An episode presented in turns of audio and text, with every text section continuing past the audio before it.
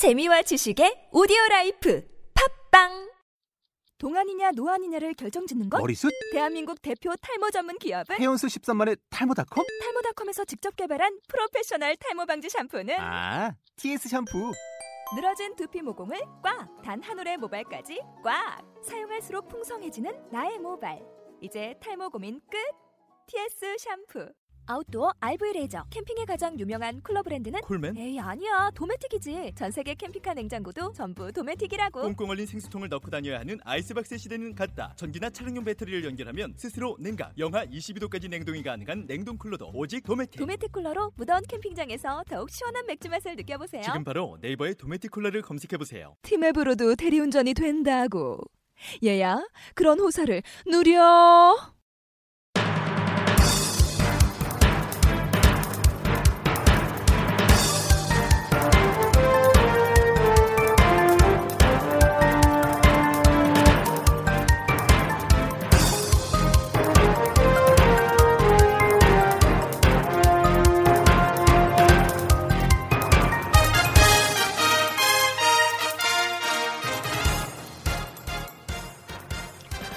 안녕하십니까. 경신문 이대근입니다. 오늘은 이대근 칼럼입니다. 제목은 박 대통령과 치타입니다. 박근혜 대통령에게는 뭔가 다른 게 있지 않을까. 그게 보통 사람들의 오랜 믿음이었다. 끌려다니기보다 맺고 끊을 줄 알았다. 복잡할수록 단순하게 풀어갔고 꼬일수록 원칙을 지켰다. 임기 응변으로 위기를 모면하지 않았다. 대선 개입 시비에 맞대응한다고 전공로 정교조를 걸고 넘어지는 그런 치사한 정치 보복은 생각할 수 없었다.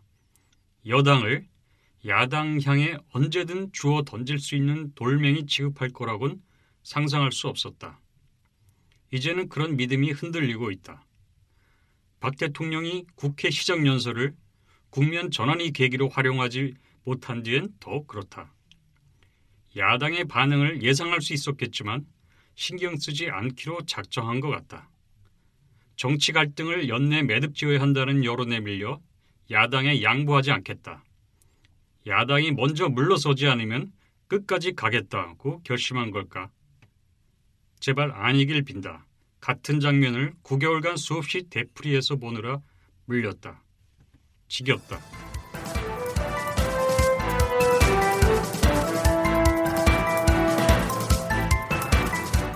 야당은 대선 불복이 아니라고 한다. 엎어치나 매치나 대통령은 박근혜다. 박 대통령, 이긴 것으로 하고 끝내면 어떨까? 솔직히 야당도 지쳐 보인다. 야당의 반박 투쟁 말고 다른 걸 할 수 있는 기회를 주는 것도 괜찮은 생각 아닌가? 물론 박 대통령이 연장전을 하겠다면 할 수는 있다. 지금까지 가동해본 공안 통치는 꽤 잘 작동했다. 청와대와 손발도 잘 맞았고 정치 상황에 맞춰 적시 대처하는 능력도 있다. 전국을 불안하게 하는 점이 부담스럽긴 하지만 시민들도 웬만큼 단련됐으니 곧 익숙해질 것이다. 지지율도 큰 타격을 받지 않았다. 그렇게 해서 박 대통령은 표적으로 찍은 대상을 깨뜨릴 때마다 가슴 속 깊이 카타르시스를 맛보거나 자신만이 최고 권력임을 온몸으로 느끼며 남은 시간을 보낼 수 있다. 대신 싸움 말고는 다른 능력이 없다는 평판을 얻게 될 것이다.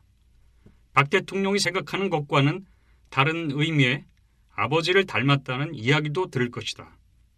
그건 각오해야 한다.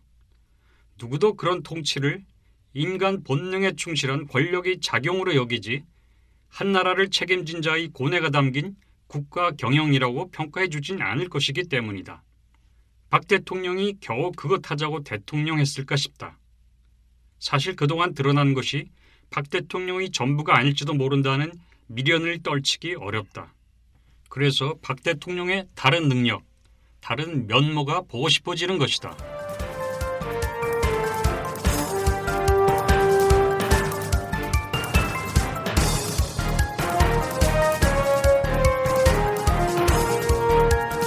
박 대통령, 창밖으로 눈을 돌려 추위에 떨고 있는 가난한 사람들을 생각해 보라. 대선 때 박 후보가 서민 잘 살게 해줄 거라는 믿음으로 꾹꾹 눌러 찍은 그들.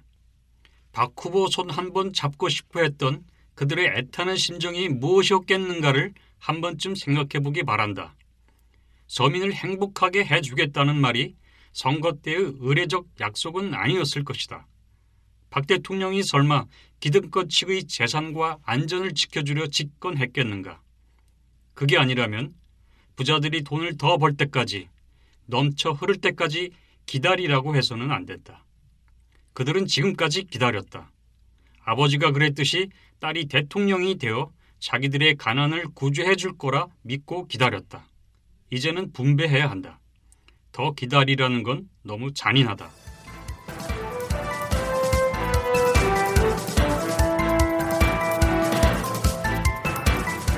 박 대통령, 복지 문제로 돌아가야 한다. 재원 부족에 직면한 정부는 복지 후퇴를 하고 있다. 이건 박 대통령 혼자 비난받을 일도 홀로 감당할 일도 아니다. 야당이 집권했을 때도 못한 일이다. 시간제 일자리, 통상임금, 무상보유, 고령화 대책 모두 여야, 시민사회, 노조가 함께 머리 맞대야 풀 수 있는 문제다. 대선 시비의 늪에서는 적으로 보이지만 국정 비전인 국민 행복의 시선으로는 모두가 협력 대상자다. 노조의 등을 돌리는 것은 박 대통령이 10년 만에 노사정의에 참석해 관심을 표명한 취지와도 어긋난다. 박 대통령은 향후 20년, 30년 복지사회의 기틀을 놓을 수 있는 딱 그 지점에서 집권하고 있다. 선택해야 한다. 한국 사회의 난제인 복지 문제를 푼 지도자로 남을 건가? 대결 정치의 상징으로 기억될 건가?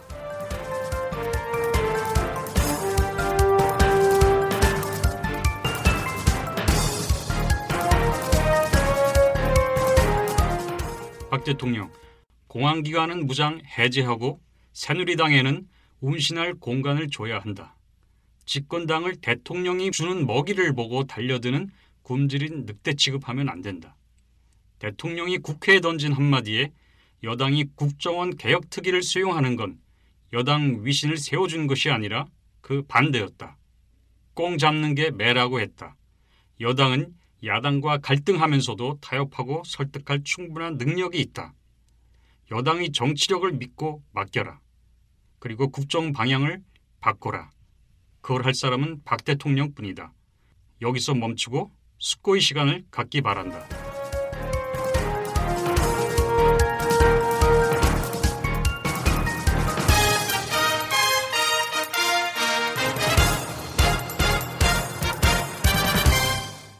영국 왕립 수의대는 지난 6월 네이처에 지상에서 가장 빠른 동물 치타의 사냥 능력을 조사한 논문을 실은 적이 있다.